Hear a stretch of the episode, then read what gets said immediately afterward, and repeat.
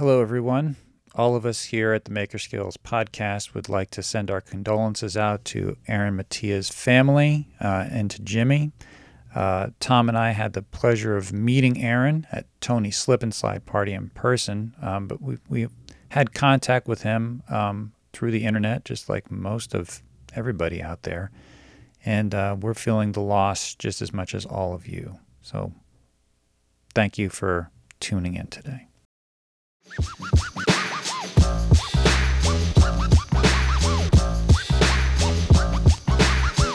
Welcome to Maker Skills, exploring your internal toolkit with PJ Tanda and Tom.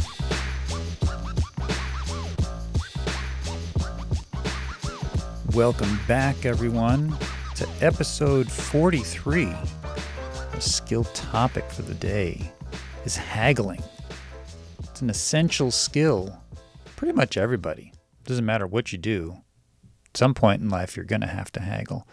Tom, what skill class is haggling?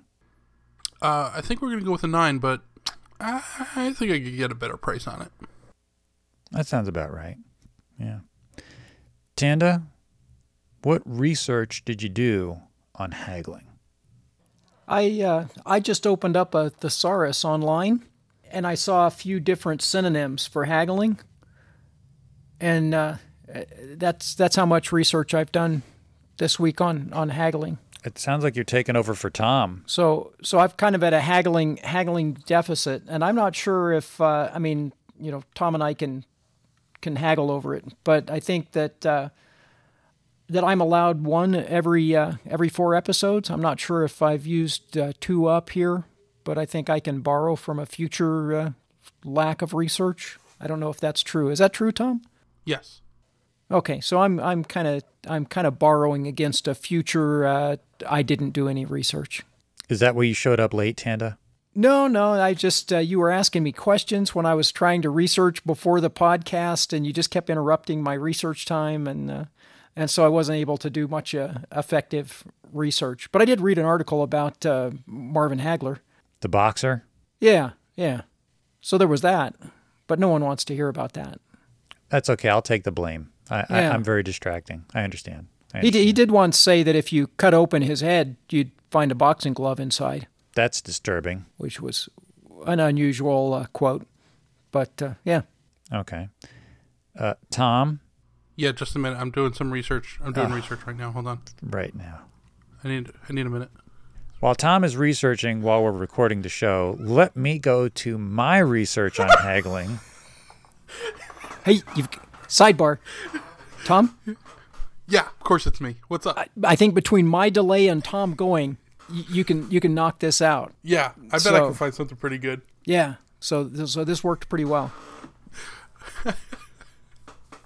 Oh, th- oh yeah, there's PJ. I'm sure he has right. something. Yeah, superstitions most likely. So weirdly enough, it was very. I thought I was going to find some haggling superstitions, and there was nothing. Uh, haggling is very weird for research. But what I did find was something I thought was kind of interesting. Uh, there was a website that was talking about traveling around the world and where, if you're traveling to other countries, how much you should haggle in that country? Like, what is the percentage that, that you can get? And I, th- I found this kind of fascinating because I've not haggled in other countries before. Uh, if you go to China, you can negotiate up to 90%. You can you can you can pay 10% of the asking price in China. I found that fantastic. I was like, "Wow, I need to go to China." It's like a dream, right? Yeah. Have you, have you followed Strange Parts? Are you familiar with the the YouTube channel Strange Parts? No, but I have a lot of strange parts in the shop. Does that count? Yeah. No, he's he actually lives here in New Mexico now, but he did a lot of episodes in China building cell phones from parts and building iPhones and stuff all from parts that he bought in the markets in China. So, eh, some interesting stuff. All right. Uh, no, I, I, don't, I don't know who that is, but but that's okay. Uh, moving right along, uh, if you go to India, you can negotiate up to 70% off uh, on everything, including pieces of fruit. They barter for everything. And wow. Then we go to Thailand, uh, where apparently haggling is part of the charm of visiting Bangkok's many streets. 50% off in Thailand. Uh, then, for some reason, Morocco, Tunisia, and Egypt all get bundled together, even though I'm pretty sure they're not next to one another. Not geography is not my strong suit. But again, 50%. And uh, the street sellers will serve up mint tea and offer chairs to their customers because the process can take a long time to drive down their prices. So the haggling becomes like a full event. And the only thing that you can't haggle on over there apparently is food, but everything else is negotiable. Uh, Dubai is uh, 50%. It says to start low, but aim at getting up to 50%. Greece is also at 50%, although with the introduction of the euro, uh, the bartering isn't quite as common uh, in, unless you go to uh, independent shops. So that, that must have hurt him a little bit. This I found kind of interesting. In Mexico, it is 25% to 50%, but you have to use pesos over dollars if you want to get more value for your money. Uh, if you get the use pesos, you can drop it an extra 25%, but you have to be persistent. And you might get a glass of tequila in some shops. I, I, I don't want the tequila, but that's that's what they're saying.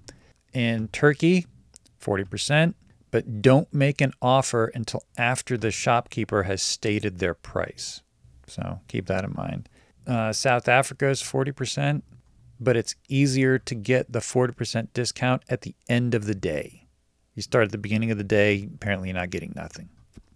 I love how they generalize all this stuff too. It's like everybody in the whole country agrees to it. Mm-hmm. Spain is up to 40%.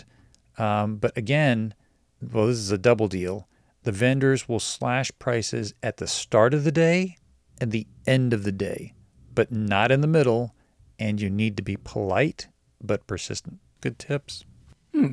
Those are that is interesting. I wonder. I mean, at the end of the day, I could understand because um, if they, you know, have to haul their wares in and out of a shop or something. But at the beginning of the day, it's I'm not sure why you would do that. I, I, I couldn't tell you. Couldn't tell Competition's higher. Could be. Hmm. So in Peru, you can get 20 to 40% off, uh, 20% off for smaller items and 40% off for bigger ticket items like um, alpaca wool jumpers and blankets. But you got to care, be careful because there is an 18% sales tax, which applies to almost everything. So you, you might be getting a discount, but it might just come right back on there. Right.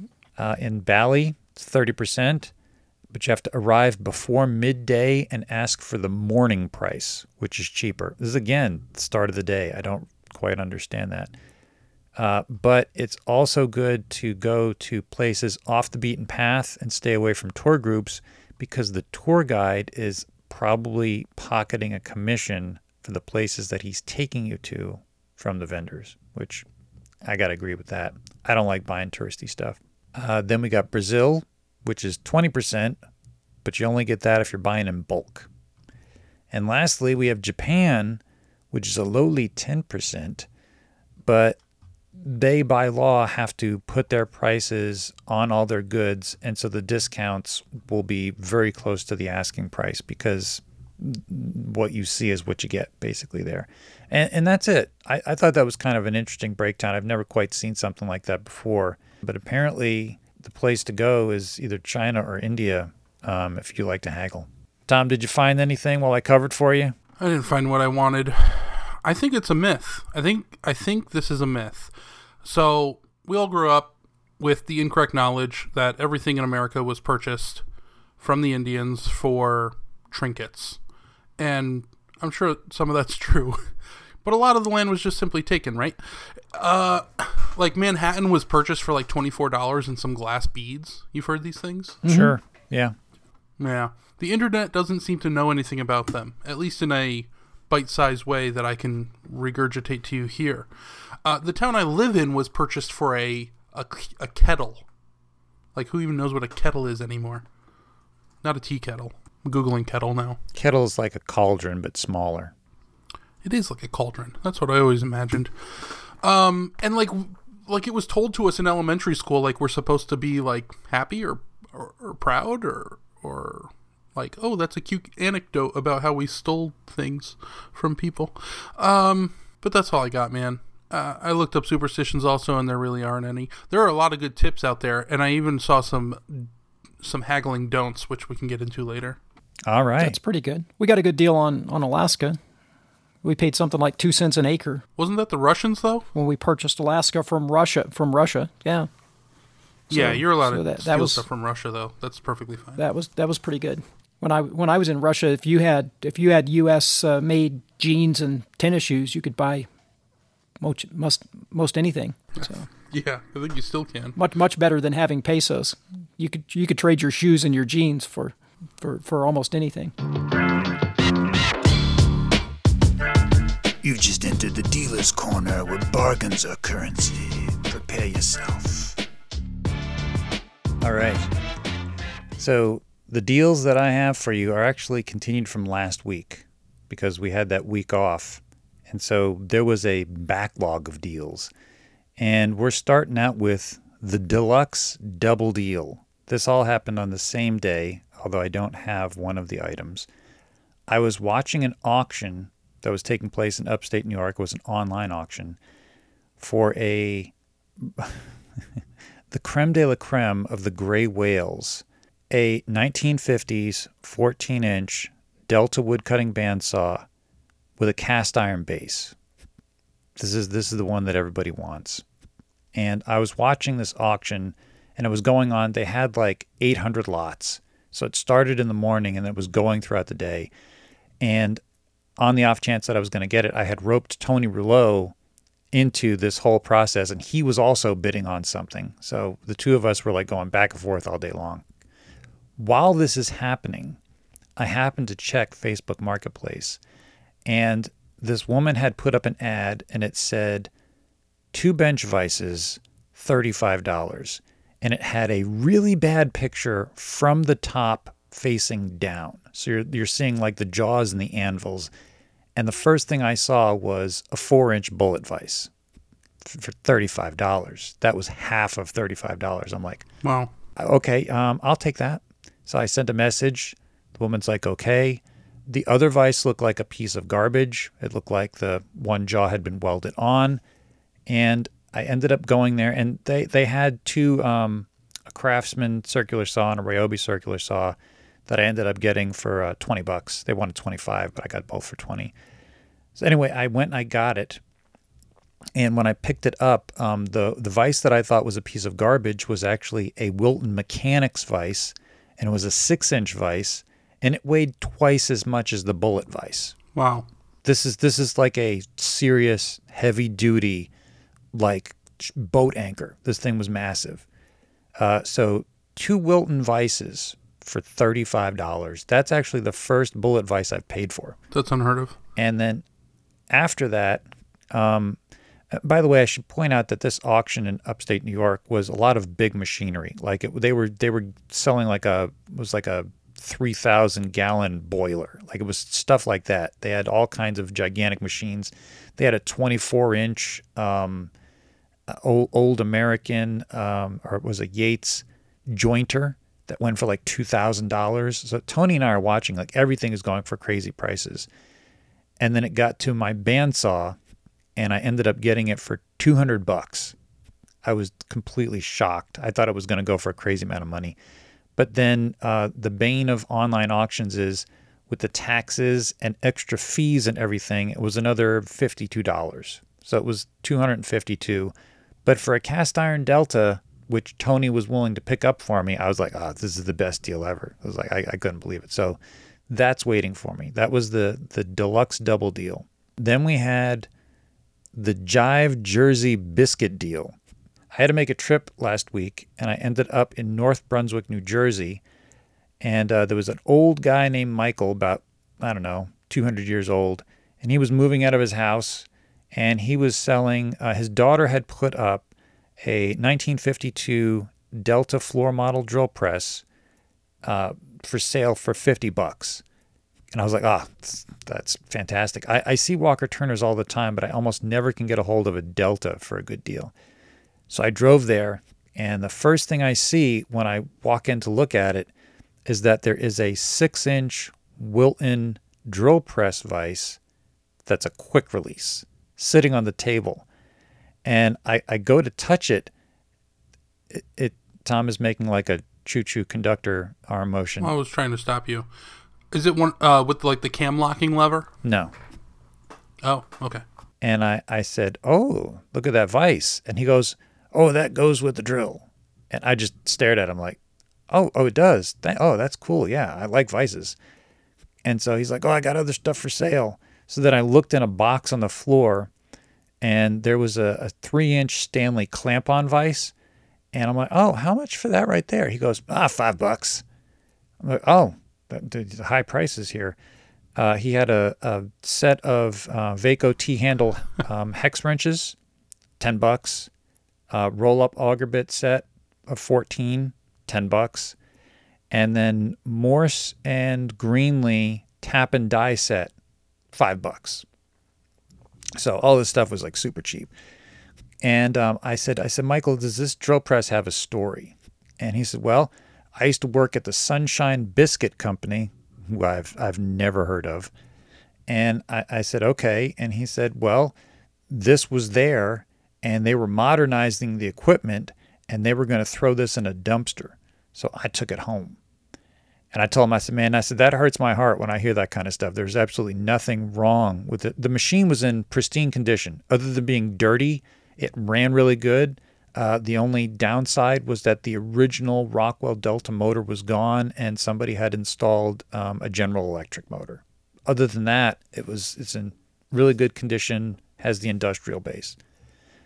Uh, so that was that was the the Jive Jersey biscuit deal. Then I swung around to Philadelphia. Uh, Dave from Parts and Restoration had told me about this deal. Um, a fireman buddy of his, his grandfather died a couple years ago, and they just now got around to selling the house. And there, there was a basement full of tools, and several people had already been through the basement. It's not like I was, I was like the last in a long line of people. Dave had already gone through and gotten a bunch of stuff and uh, he got like a bunch of wrenches and axes and stuff for like 200 bucks. He's done stories about it. So anyway, I get there and um, I deal with Big Bill and Little Bill, so father and son, and then the, the wife who it was her her father that had passed away was Tina. And so they took me down into the basement, and this is like ugh, there was nothing that was a gold mine down there, but there was a lot of little stuff uh, here and there. Tom found the Sunshine Biscuits factory. It looks like a big hotel. That's interesting. Their their marketing actually says Sunshine Biscuits from the bakery with a thousand windows, and this bakery has a thousand windows. That definitely has a thousand windows. That I haven't seen that many windows intact in quite some time. Anyway, uh, what I ended up picking up, just kind of the highlights, because there was a lot of garbage here, but I got a Craftsman four inch jointer a Craftsman 3x21 belt sander, Craftsman uh, six and a half inch all aluminum circular saw from the 1960s with a cool clamshell case. So the whole thing opened like a doctor's bag, but as you opened it, it raised up the saw on an, like a little elevator. It was very, very cool. Some Black & Decker mustard jigsaw, mustard drill, uh, gray and silver drill. Like there was a bunch of bra- Black and Decker stuff that was literally in a garbage can. There was two brass blowtorches. I found a box of 17 bit and brace augers. So this is the same same day. Another full set of uh, bit and brace augers. Uh, a cigar box full of light switch covers, mostly brass. But the thing that was interesting about that is, you know, my love for two button switches. Well, there was probably about 20 two button brass switch covers, which I don't have any of. I found another Union toolbox, uh, a roll of God knows how many feet of copper mesh wire. And then there was a bunch of other little things I found, like punches, chisels, uh, old nuts and bolts that I'm not going to go into details. But I had a modest pile that I had put on the floor. And I knew that David paid 200 bucks, which was, in my opinion, way too much. And so I'd been um, like talking these guys up the entire time. I was there for about an hour and a half. And so I said, What are you guys thinking? And they're like, "Oh, we don't know. Uh, what are you thinking?" And I'm like, eh, "I'm thinking like 50 bucks." and they're like, "Well, we don't we don't know what anything is worth. All we know is what Dave paid, and Dave paid us $200." And I said, "Yeah, I saw what Dave bought. He overpaid." and they just started laughing. and so I'm like, I'm like, yeah, I'm like, I buy this stuff all the time. That's why I started at 50. And then the younger son is, he's like, the younger Bill, he's like, well, could you do 75? I'm like, yeah, sure. I do 75. I'm just trying to help you guys out. 75 is fine. So I gave him 75 bucks and they were thrilled. So there was that. And then the last deal I got was just a couple days ago. And uh, Tom's not going to believe me on this one, but I don't believe you. uh, the guy's name is Pumpkin Longshanks. Stop it. I swear to God, Pumpkin Longshanks. Stop it. Yeah. He's a pirate cat. Tom is rubbing his forehead. I think he's having an aneurysm. This was sent to me by Kyle. He found it. It was a free 14 inch bandsaw, but he said that he didn't want to go get it because he was afraid of pumpkin longshanks. He didn't, he didn't, the guy was, I- don't know. There was no picture of the guy, but you know, the name alone kind of kept him away. So anyway, I messaged him uh, and was one of these guys where he's like, text me and he gives his phone number, but of course, Facebook hides the number so you can't text. So I just kept sending him messages. I'm like, yeah, I can't text you. Your number's hidden. I want it. And it was like me and like 18 other guys. And so then he texts me. He's like, here's my phone number. Text me if you want it. so I text him and I'm like, I can come get it like right now and or, or today. I can come get it today. And he's like, okay. Uh, I said, what's your address? And so he gives me the address. And I said, how about seven o'clock? He's like, yeah, that's fine. He says, "Uh, you're, you're, you're the first one to answer. All these other guys can, you know, I'll just tell them it's sold. So I drive down there. The guy's name is Zach. And, and I said, I said, what's with the pumpkin longshanks? And he goes, well, I, I worked, was in the military and I was a reporter and I needed a pen name so that the guys didn't beat me up when I, you know, posted things in the, the, the local, you know, our, our paper. I didn't want people to know it was me. So I just typed in like a random name generator on the internet and that's what it came up with. And I'm like, you know, that sounds like a pirate cat, right? And he goes, yeah, I know. but I like it. so anyway, uh, this this was a really cool dude. He was a machinist by trade. His his shop was set up like a machinist shop, but he had like some blacksmithing stuff and some woodworking stuff. And um, he was like an um, white dude, a little bit younger than me, with dreadlocks down halfway down his back. He was like vaping the whole time we're talking, and we're just BSing. And I tell him what I do, you know, with the fixing the machines and everything. He's like, "Oh man, it's too bad you didn't get here earlier. I could have taken you to blankety blank. I'm saying blankety blank because I don't want anybody to know where this place is. There is an Amish run junkyard. And he said, Yeah, they just got in a shipment of Buffalo, old vintage Buffalo drill presses. And I'm like, Really? He said, Yeah. And he says, And they've got lots of scrap metal. Like if you need structural steel, they've got tons of it there. And if you need like a certain shape, they'll just cut it for you. And he says, and he says their prices are great, but it's Amish run, so they're they're real stern. Like it's if they say something, they're not going to budge on the price, unless you're a pretty girl. If you're a pretty girl, though, they'll budge on the price.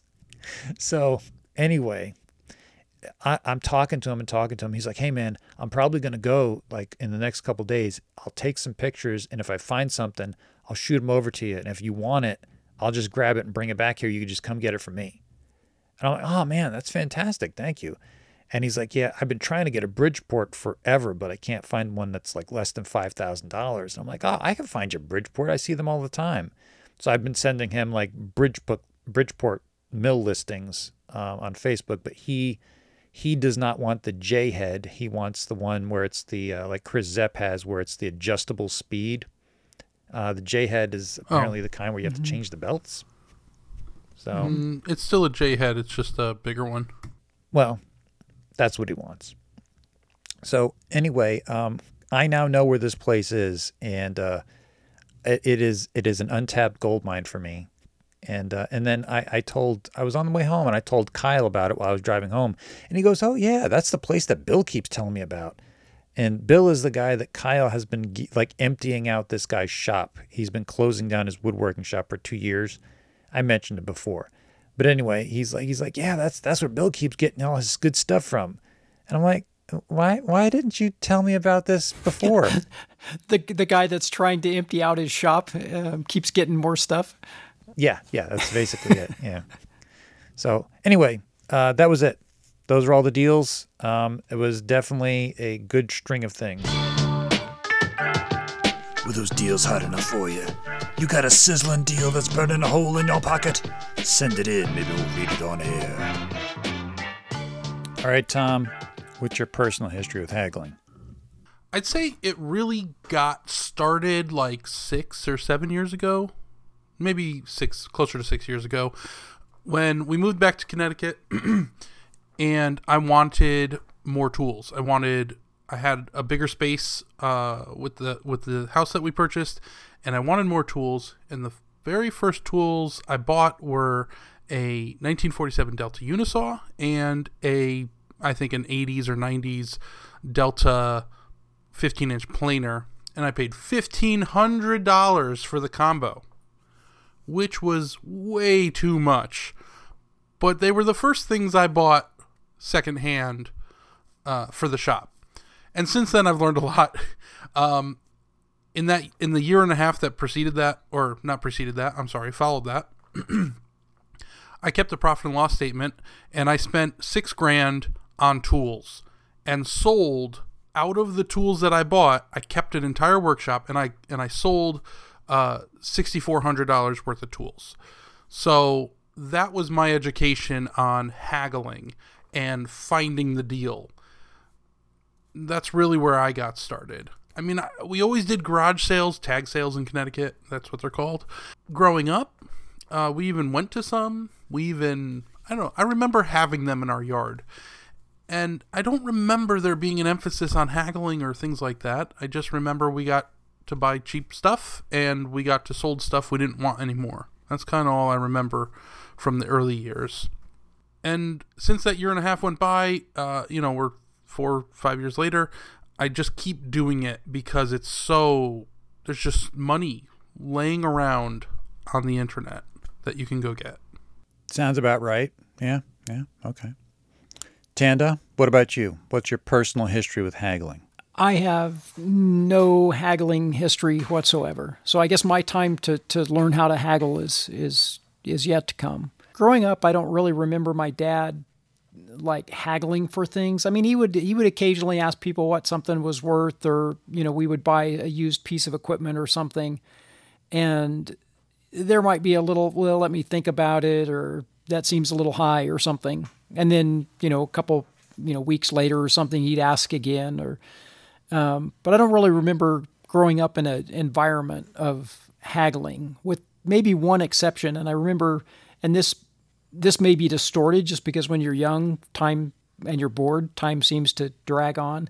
But I remember going to buy a truck at the local dealership once, and before they arrived at a price, it it seemed like it was two or three hours to me. And as an adult, knowing sometimes how long it takes to go through paperwork and stuff to buy a car, maybe that was a big portion of it that was that, and I just thought that would you know that they were negotiating a price for that whole time. But I can remember just kind of like being at the dealership all day long. And if you've ever taken kids with you to buy a vehicle or you know a house or anything where you've had to do paperwork, it it's a really boring thing for kids. So that that may be distorted. But uh, I'm not. You know, I I tend to pay. I tend to look for a good price, and if I think it's a good price, I pay it. And I'm I'm not much of a haggler, so I don't uh, don't have much of a history. Sucker. PJ, what's your personal history with uh, So haggling? I have a very interesting history. Um, my father would haggle for things, but I didn't really understand what was happening because I was little. So what I remember is he would go up to people and he would be super friendly and happy, like they were his best friend. And I always seemed like everywhere we went, my father knew everybody. That's that's how it felt. Like wherever we went, it was like he was going to meet his best buddy. And everybody was always happy to see him. He ended up getting a lot of deals that way. And uh, like I said, I didn't realize what was happening, but subliminally, I think it was sort of filtering in. And then I didn't really have a lot of confidence as a kid going into like high school and everything. So I think for haggling, it takes confidence. You have to believe in yourself in order to haggle. And it wasn't something that wasn't really my strong suit at that point, but I started to build it uh, little by little. And it wasn't until I started sales jobs that all of a sudden I saw behind the curtain. One of the, I would say, probably the most impactful sales job I had was I worked for a company that sold cutlery. They had an intensive training program. They taught you really like the behind the scenes inner workings of what you say and how it affects people and what would make them want to buy something from you. But if you look at that in reverse, you see how to get better deals by just saying specific things. And very slowly over time, that started to translate. Like Tanda was talking about um, buying a car. I can get the cheapest deal on a car possible, and I've done it. I've done it because the main thing with car dealerships is they have quotas. Is you have to understand the situation that you're going into. Car dealerships have quotas. End of the month is critical for them because that's when their quotas are due. So if you come at the end of the month and you're asking to buy a car and they throw you a number and then you basically like, oh, that's too much, and you get up to walk out, like you're going to leave, one of two things is going to happen.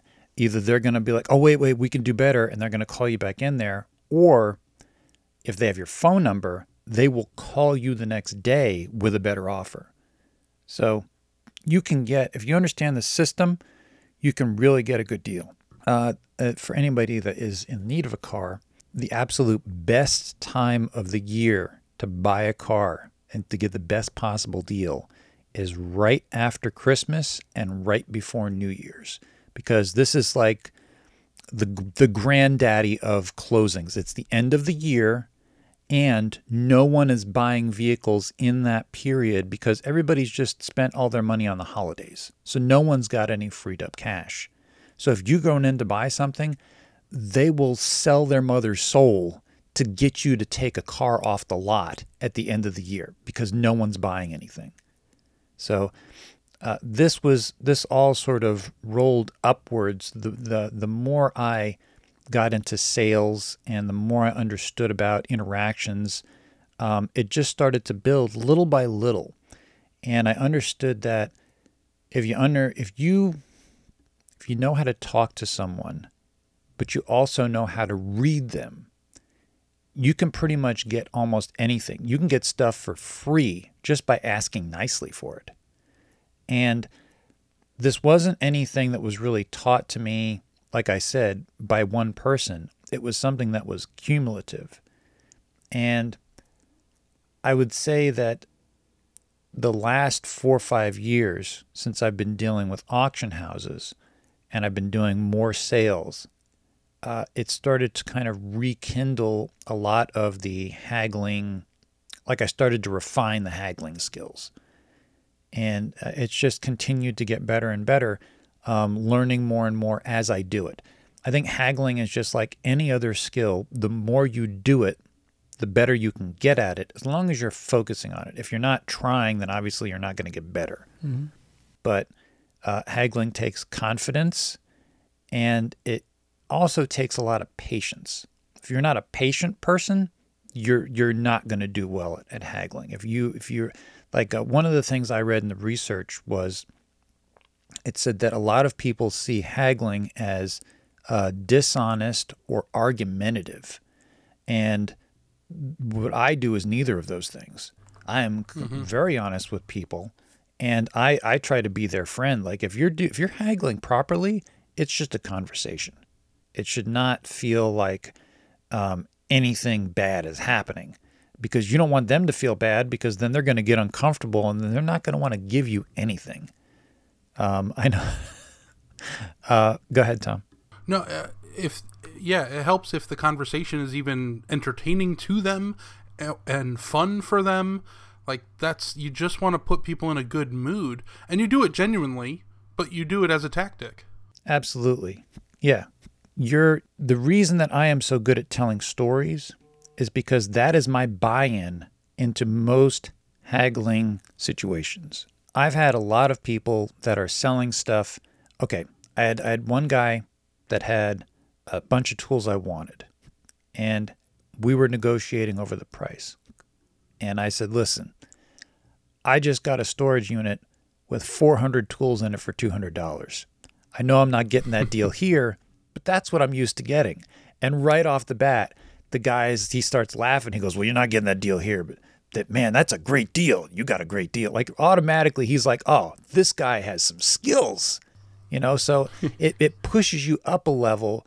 They, they have a, a degree of respect for what you do because they understand you're not just some idiot. You're you're someone that they can actually look at as uh, you're, you're smart. You know, who doesn't want to associate with someone that's smart? So that that all works in your favor.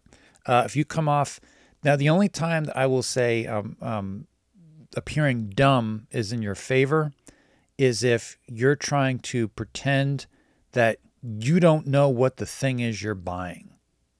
And the example that I will give is the same one I gave last week. When I stopped at that garage sale and the guy had the cigar box full of machinist tools, I just said, How much for these odds and ends?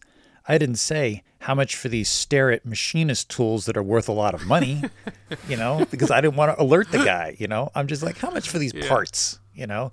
Yeah. So, you know, you have to pick and choose where you sound smart. Um, but at the same time, I, he, the guy didn't know what they were. there's a, there's a lot of good tactics out there. I think I think you know with our background in sales, it helps us. You know, we're always listening. We're listening very closely because we can take what you say and twist it, manipulate it. It's manipulation into into something that makes us sound like we have something in common. It makes us sound like we're on the same team, and they're just more willing to negotiate with you.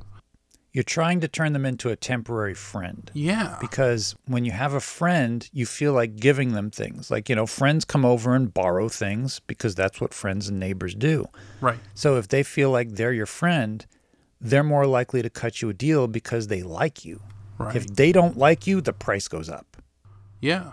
Uh, there's a kid near me that I've been, I- I'll say coaching, but we're just friends. But he's 15 years old. I'm friends with his father and his family and such.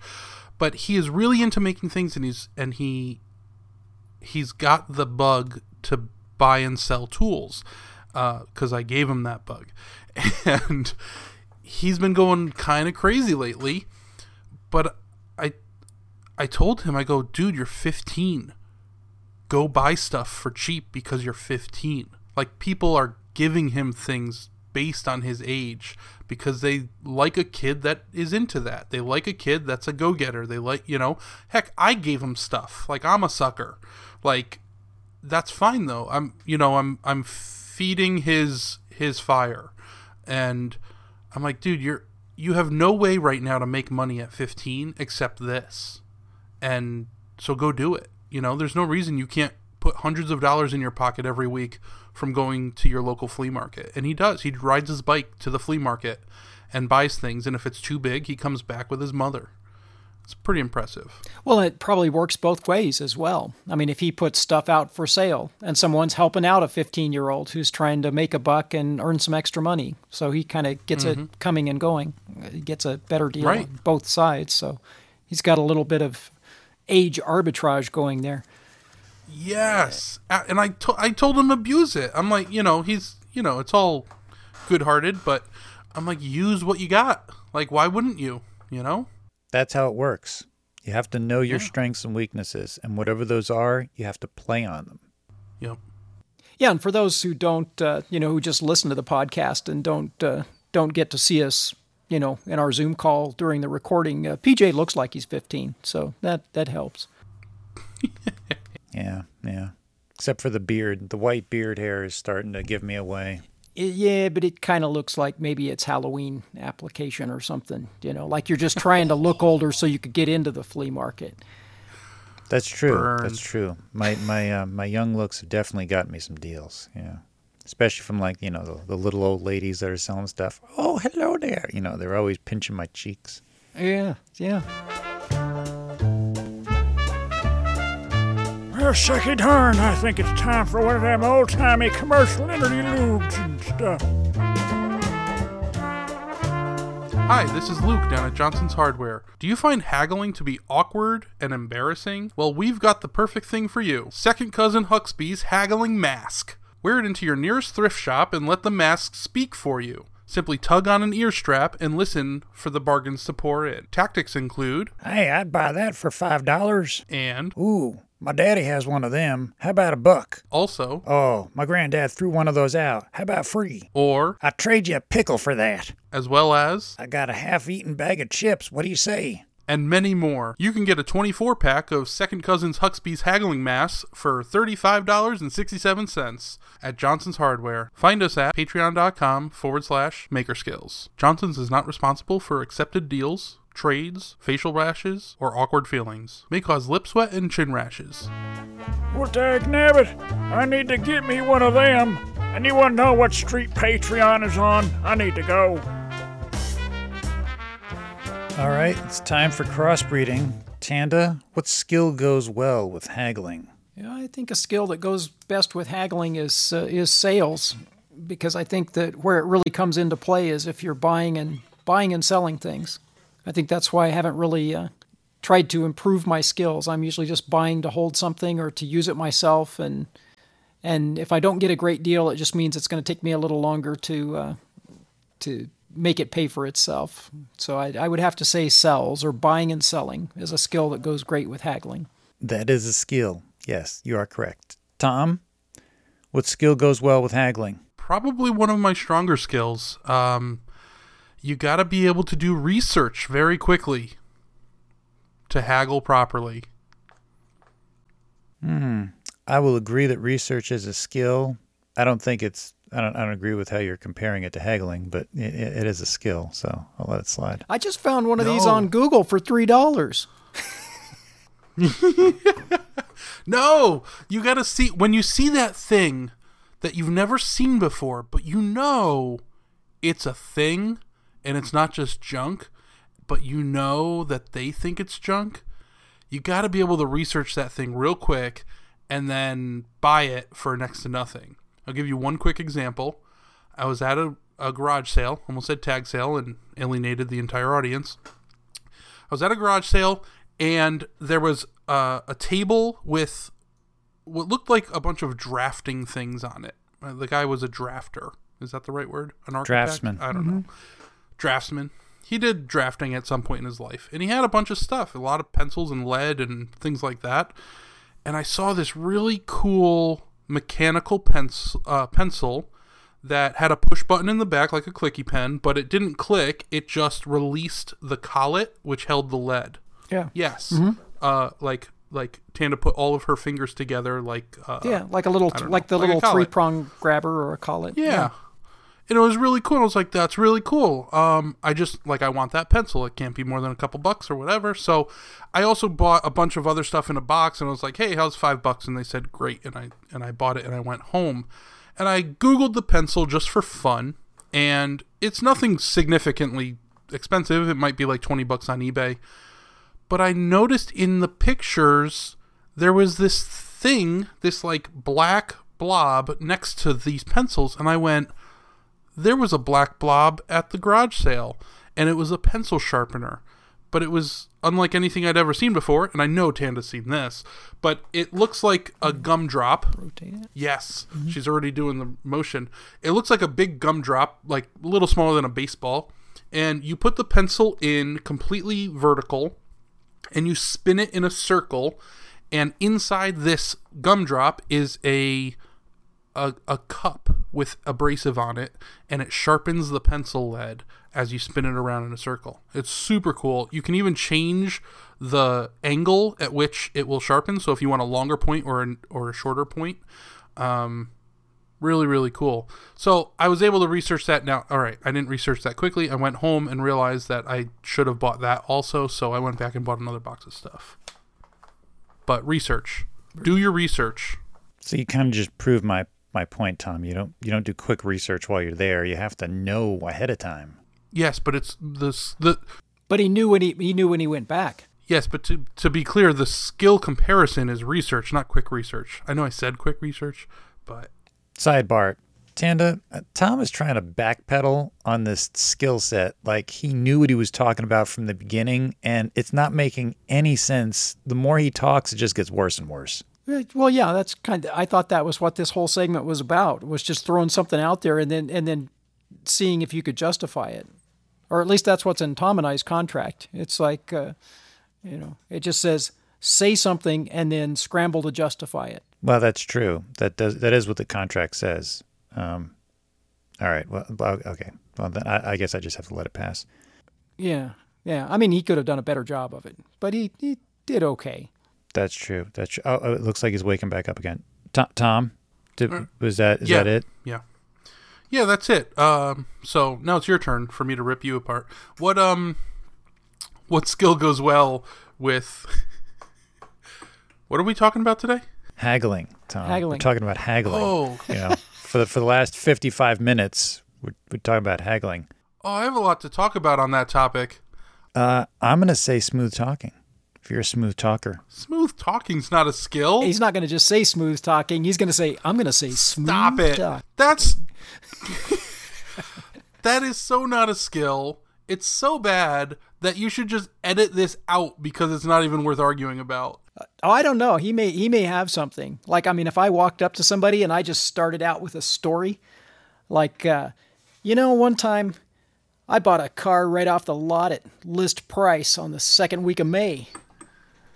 You know, that that kind of that kind of get the get the juices flowing, and and and they'd realize that I had no bargaining skills whatsoever.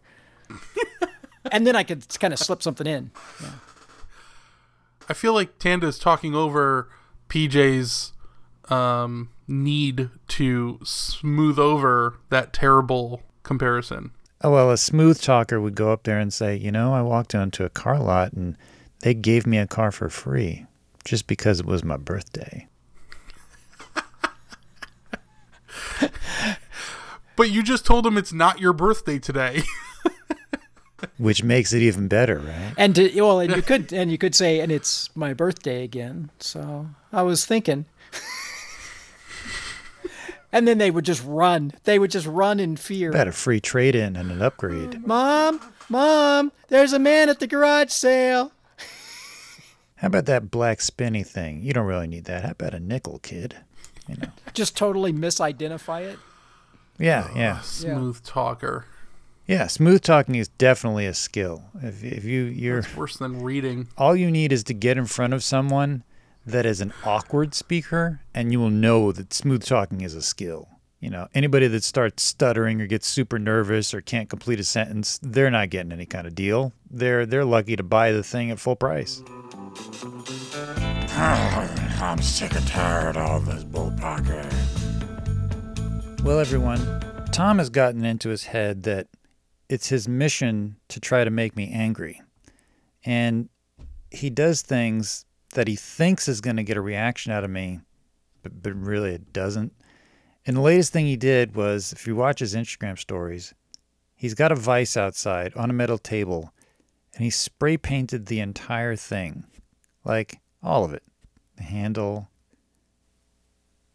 the jaws, the anvil, the swivel lock, everything that you have to touch, he spray painted because he thought it would make me mad. But it's just stupid. That's all I got to say. It's a stupid thing to do. And so he he thinks that he's winning here. I'm just here to tell him it's not winning nothing.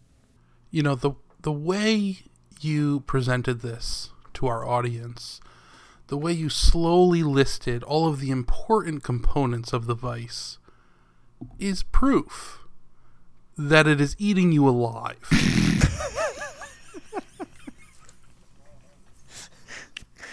I would like to point now, out now if you in the editing room, if you speed up your speech pattern, I will I will publicly shame you. Well, now you have to do it. Well, first you'd have to listen to the episode to know that I sped it up, Tom. That would be What the are- first thing. Yeah, it's I want to know right. what are what are win. what are the unimportant parts of a vice? Yeah. Like, can you take one know. jaw off, or uh, or just not put a handle You don't need on an it? anvil. Or, yeah. no, you don't. You don't need an anvil. I need oh, an anvil. unimportant. Um, and can you paint those? I mean, I I thought that all parts of a vice were were important, whether you touch them or not. I love how Tom is Yeah, speechless is it- on this. Like he hadn't thought any of this out. I yeah, I did research on this said subject. this was your idea, Tom. Tom, I think if you were to go out there and do research and type in like painting vices, yeah. PJ's feed would come up. Exactly. Hmm, Let's see. No, what what does it matter if you touch parts that are painted? What's the big deal? Uh, the parts that you touch, Yeah. the paint's gonna come off. Okay. And Okay, let me put it to you this way, Tom. You've got more paint, right, Tom? I have more paint. I've got lots of paint. Would you paint a fork that you're eating with that's going into your mouth? Uh no, cuz I don't paint things that my tongue touches. Do you put any part of a vice in your mouth? Stop licking vices, dude. They're jaws. It's not a mouth. They're called jaws. Okay, licking the vice is the fun part of my job. Uh, so leave me alone as far as what I'm doing with my own vices. Don't judge He's me. got a he's got a point. He's got a point, Tom. You should definitely let the paint dry before you lick the vise.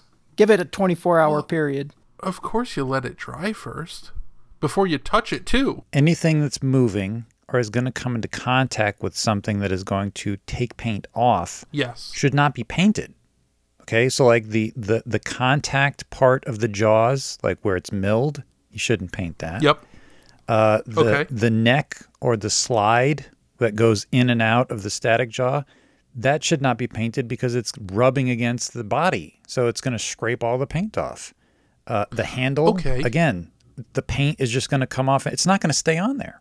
Interesting. But I thought Tom was painting it to, you know, for a rust inhibitor. So I think you should paint anything that could possibly rust. I, I'm sorry. Was there a question for me? There's not. It was just a factual statement that completely crippled your argument. Not really. I have a question. You say the paint will come off. How long does it take? What What's the process there? I don't know. Sixty seconds. How long are you grabbing it? I, I don't know what the answer to that is, Tom. Okay, so it comes off pretty quick, right? Anything you touch, the jaws, the, the handle, things like that, right? Sure. Okay. So then why don't you completely paint all of your vices and just use them once? And then you don't have to mask. The paint just comes off immediately of all the areas it's not supposed to be on. Ah, well, he's got a point. Because unlike you, uh, I actually paint things to look nice. I don't like just dip them in a bucket and have them be one color like I bought them at Toys R Us. Oh, I, I love those Toys R Us vices. Yeah. Ta- Tana, remind me after the show to buy a five gallon bucket of black paint because I would like to try the dipping thing. You just do creosote. I think it's. I think that would I think it's a good idea. be idea. a good rust inhibitor. What's creosote? Tanda, I will pay I will pay for the bucket of paint that Tom is going to dunk them in because I want to see the look on his face when he tries to actually open the jaws and the entire thing is gummed up with paint. I, I want that I want Instagram stories. Oh, you've got to you've got to thin the paint before you do that. You can't do like a you know like a full thickness paint. You got to thin it a little if you're going to be dipping. First of all, I don't think you know how much paint costs. So I will take you up on that offer. Any color you choose. And five gallons of paint is like $150. If you find somebody, you there's bound to be someone out there at a garage sale or something with just an old bucket of paint. If it doesn't matter what color, then or you could just get Gross. like you know ten half gallons of paint. Just pour them all Yeah, but together need a big, into a big bucket. Yeah, just pour them all together into a bucket and then PJ buying the bucket. dip it. No, listen, the point of painting the entire vice is that this is an outdoor vice. Like, it is never coming inside. So I painted everything, and what happens is in a week, two weeks, three months, four months, whatever, when I start to see metal again, I'm going to wipe it down and I'm going to hit it with spray paint again. Uh-huh. And All of it. okay. All of it. It still looks stupid. Why does this bother you so much? Have you not watched my channel? the entire thing is about aesthetics. I make things look beautiful.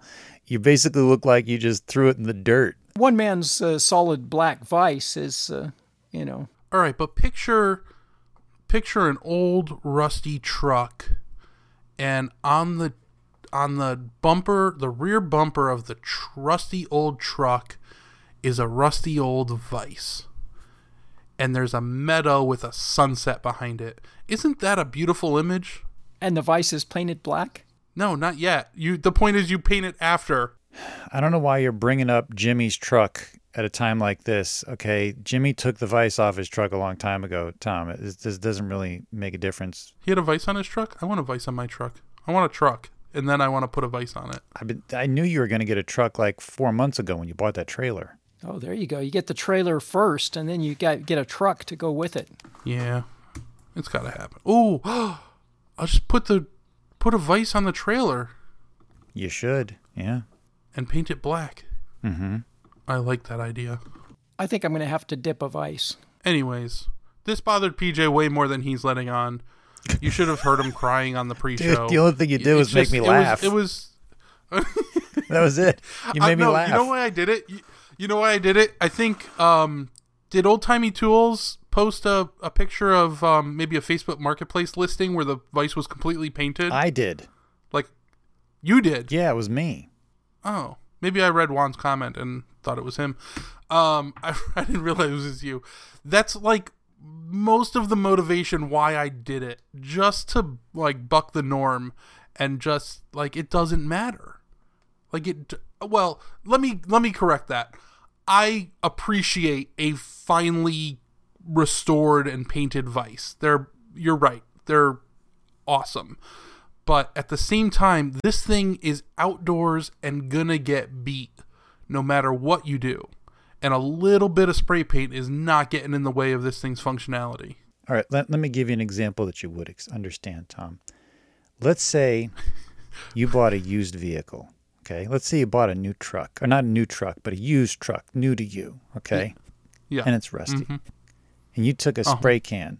Okay, and with the exception of the windows and the headlights, you sprayed everything one color. Yep.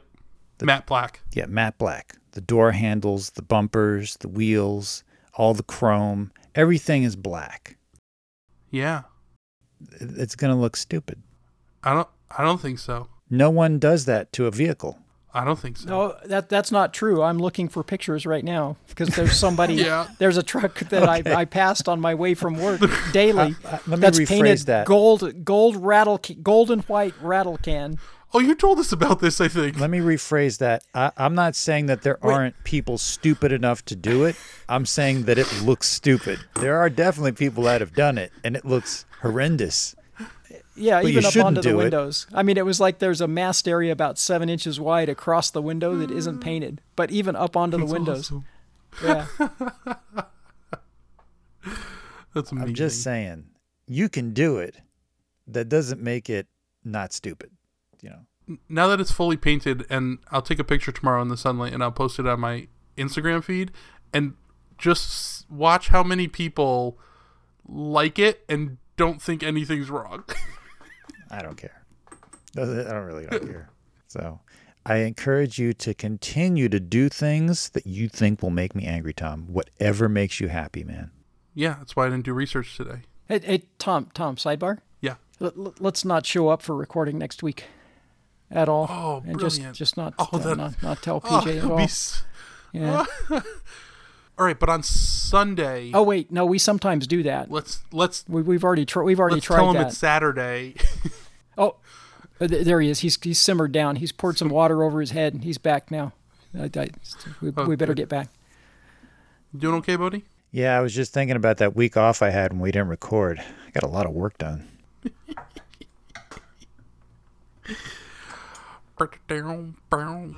You hear that? More where that came from. All right, it's time for short and sweet. Tanda, do you have anything to wrap up the show? I I mentioned strange parts in the show, and he's kind of changed his uh, YouTube a little bit since he's not been out of out of China for a while. But uh, that's a good one to follow if you're, especially if you're into DIY electronics and experimentation and stuff, and and building things in general. So that's a that's a good one to go check out on YouTube. All right. Strange parts as versus normal parts. Tom, what about you? Normal parts. Do you have anything to wrap up the show? Yeah, if you're not buying and selling things and you'd like to, uh, try it. Couple quick suggestions. Buy something that you want personally because you might be stuck with it because you bought it for too much. So be happy with what you buy. Keep buying that same thing until you build up your skills.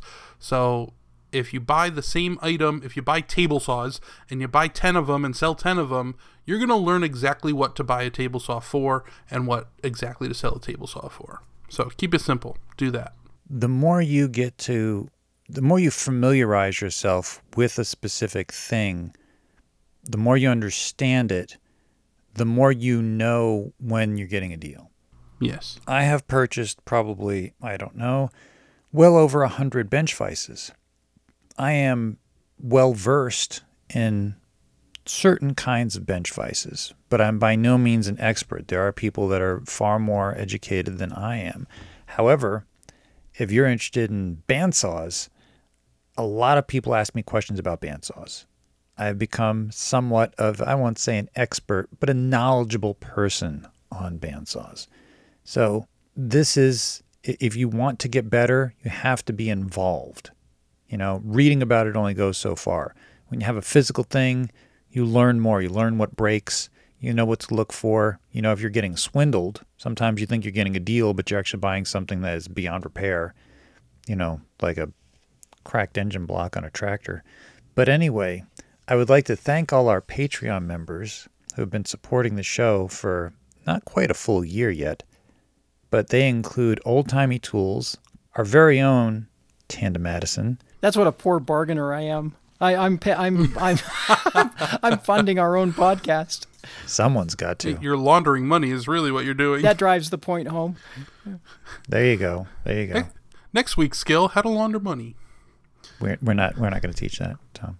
After Tanda, we have Ben makes KC, then Seth Williams, uh, Alan Scannell, Dave Bauer, and Lauren Beisch, who's Tom's sister. Hmm. So I'd like to thank all our Patreon members. If you would like to support the show, please go to patreon.com forward slash makerskills. We've got many tiers. You can pick which one you like. And it really does help us. Recently, although you guys would not know it, we've been having some audio issues on my end. So I've been having to, I had to buy some new equipment so that, you know, it still sounds good for you guys. That's one of the things we strive to do is even though the content lacks, we try to make it sound good, you know, for you guys.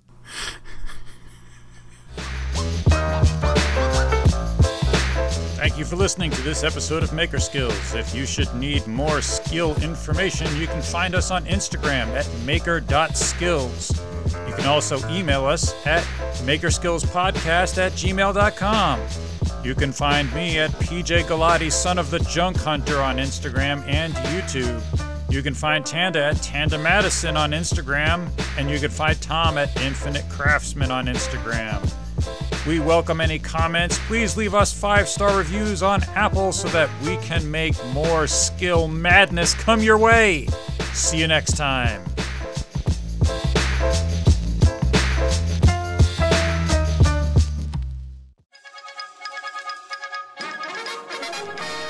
Welcome to the simple solution. All right. So Tom had a an interesting problem. He wants Tanda and I to help him with an automated fire pit. I, I don't understand, Tom. What what exactly did you want? I want to fix all of the issues that a bonfire pit has. Number one, the smoke gets in your face sometimes, and it feels like it's all the time. So, how do we solve that issue? Campfire, bonfire, whatever you want to call it, call it a three foot to four foot round fire pit. How do we keep the smoke out of your face? Oh, I yeah, I think you just turn turn the seats around where they, they face the other way. Yeah. Yeah. I mean, I, I think that that's probably the the best approach is just to like turn all the seats facing Let out. me uh This is called the me, simple um, solution, let me- Tom. it is the simple solution. You're right.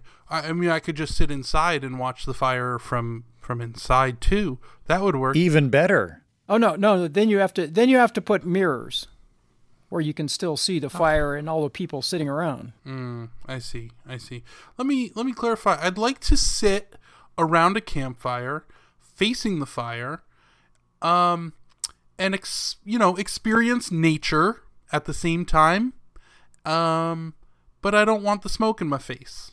N- Now, by experience nature, do you mean like like have a porta potty built in to the seat or No, we have a we have a stone wall that we um you have to pee on the wall or over the wall, but not before the wall. So that's Oh. already figured out. Oh, okay. Okay. So so technically you just don't want the smoke on your face. That's what you're saying, right? uh, as a figure of speech, I don't want the smoke in my face. Okay. Okay. Okay. Okay. So that would be physically on my face. I want to be able to breathe without breathing in smoke. Okay. Um, I, I've seen a couple makers use these. They've got these uh, fan-powered full face masks that filter the air so that you're you're breathing clean air.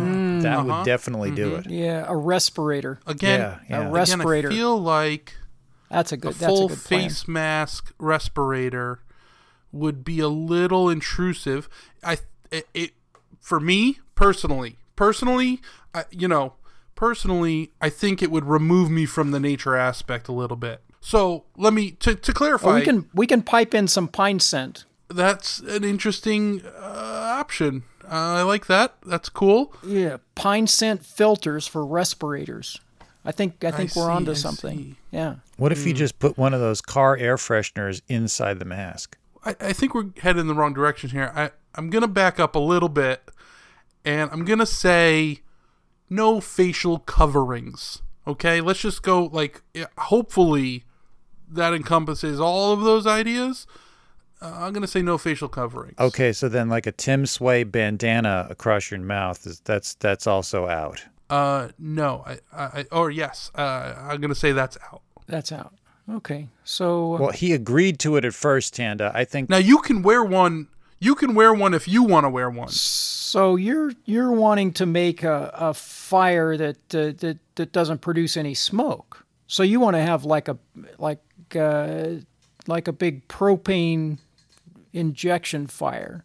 Nah, I still. I, it, it'd be nice if it was wood burning. I have a lot Oh, of firewood. okay. It needs to burn. Yeah. Needs to burn wood. I, I've got an idea. I've got an idea, Tanda. So what if what if instead of dealing with the fire pit, we dealt with the sitting position? So what if the chair that you're sitting on had like a fan on each side of it, and so it was just constantly blowing towards the fire, and then if the smoke came your way, it would just blow it out of your way. So then it would never it would never even get to you. Yeah. Hmm. So it would be like a constant uh, the wind there. That would work. I, I mean, Would- or you could just would, Would the use. fans?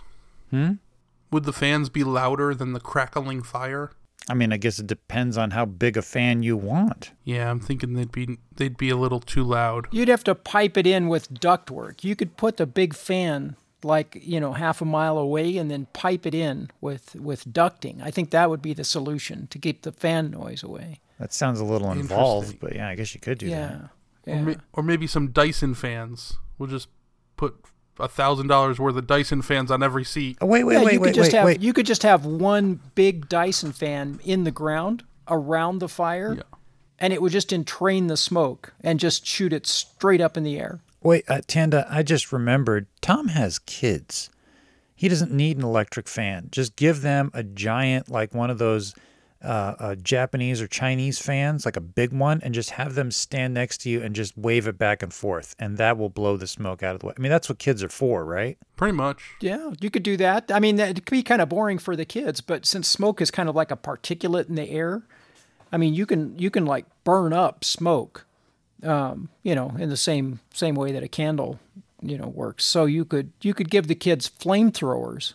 I think they would like that a lot better. You could give the kids flamethrowers and just have them blast the smoke, just burn the smoke up between you and the campfire. I, I, I think I think you're I think that's very creative.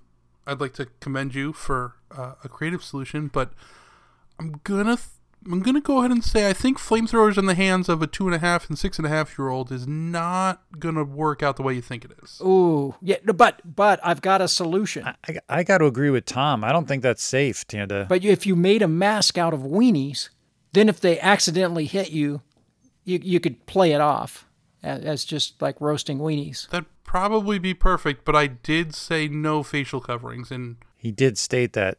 Yeah. a mask made out of hot dogs is uh, definitely a facial Is a covering. facial covering?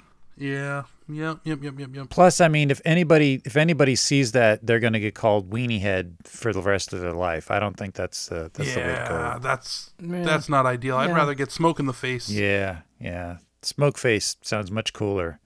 There's that. How about if you just sit down below? What if you dig a big trench around the fire pit and sit down Yep. in the trench below all the think that- smoke?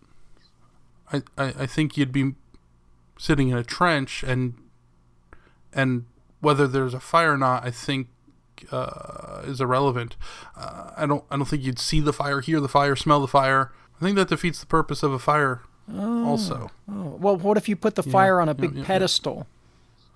You know, may, maybe a big clear pedestal full of wood. well, uh, I'm not, I'm not a doctor, but I think hot air rises. So if you put the fire above you, there's again you're not getting any of the warmth from the fire. ooh, wait, wait a minute. That's that's not a bad idea. What if you had like a, a, a big glass, like a I don't know what you would call it, but like a wall that goes around the fire, and so it, it goes up like maybe let's say five or six feet, and so then the smoke is exiting at six feet. You could still see the fire, you'd still get the heat, but it, the smoke would exit above. Even if you're standing, it would it would be above your position. Are you are you describing a glass cylinder Yeah, yeah, but like a giant glass cylinder. around just the fire pit? Yeah. Hmm, that would be super cool. I, th- I, th- I think that exists. Um, Does it exist? I'm pretty sure that exists. yeah. I'm guessing. I'm you could do a campfire size uh, big quartz cylinder. That would that would be uh, expensive. That'd be luxurious. I think it'd be a little expensive, like tens of thousands of dollars for something that large. Nah, nah, not that much. No way. oh, well, that's not bad. You could sell a couple old drill presses. You could do that, and if it didn't work out, you could keep Willie in it. Who's Willie? Just fill it up with water and get yourself a pet whale. Oh, that Willie. I mean, you don't even need to have a perfectly round cylinder, and you probably could build it yourself. You just need some glass. Um, you could weld. Think of it like if you made like a bunch of like welded um, windows. Like you just welded some windows together. Yeah. You made it hinged, so you know you could Yep. just you could put it around the fire, and the whole thing is like you know adjustable in size. You know, it doesn't need to be like a solid glass cylinder. It could be like a bunch of like movable windows that are all hinged together to make a circle. And you know, you could Safety glass. yeah, safety glass, heat heat resistant. a big fire hexagon. You probably wouldn't want to use double pane glass or anything like that because, I mean, Uh-huh. you do want to feel the heat. would insulate it out. All right. What happens when like a a branch falls out of the trees that are covering it and lands on it and shatters it? Oh, you're going to need more glass. Yeah. Oh. More more glass is the solution. I see. You got to use the safety glass, the kind that's got the wires going through it. You know that that that, Mm-hmm, that glass, the old vintage glass that's got the wires going through it. They still make that. You know, I've seen Jimmy. Jimmy's ordered some, so you can you can still get that. I feel like uh, technically that's not a face covering, but I feel like it still obstructs your view to the fire. Oh oh, no, wait. Not, if you're it, you're only going to see the wires if you're right up on top of it. They're they're thin thin wires. Won't the wires heat up and like explode from within the glass? Wires don't explode, Tom. They do if they're You could heat the wires. You could you could uh, extend the wires out of the glass and into the fire, That's true. and then heat the glass with them. Wires don't explode, Tom. Be like a Pyrex cooktop. I mean, the best you could hope for is that the wires get hot enough to melt the glass. But I mean, even that's, a stretch. that's pretty hot, You know, you, yeah. you, you got to have some, some heat-resistant glass to begin with. You know what? I'll try the glass thing. Uh, it's about as good as I'm gonna get here, I think. I think we fixed this problem, Tanda. I think we did a good job. There we go. A few pieces of glass. Tom's all set. I knew we'd come up with something. So did I. So did I. Was there a solution? I'm not sure.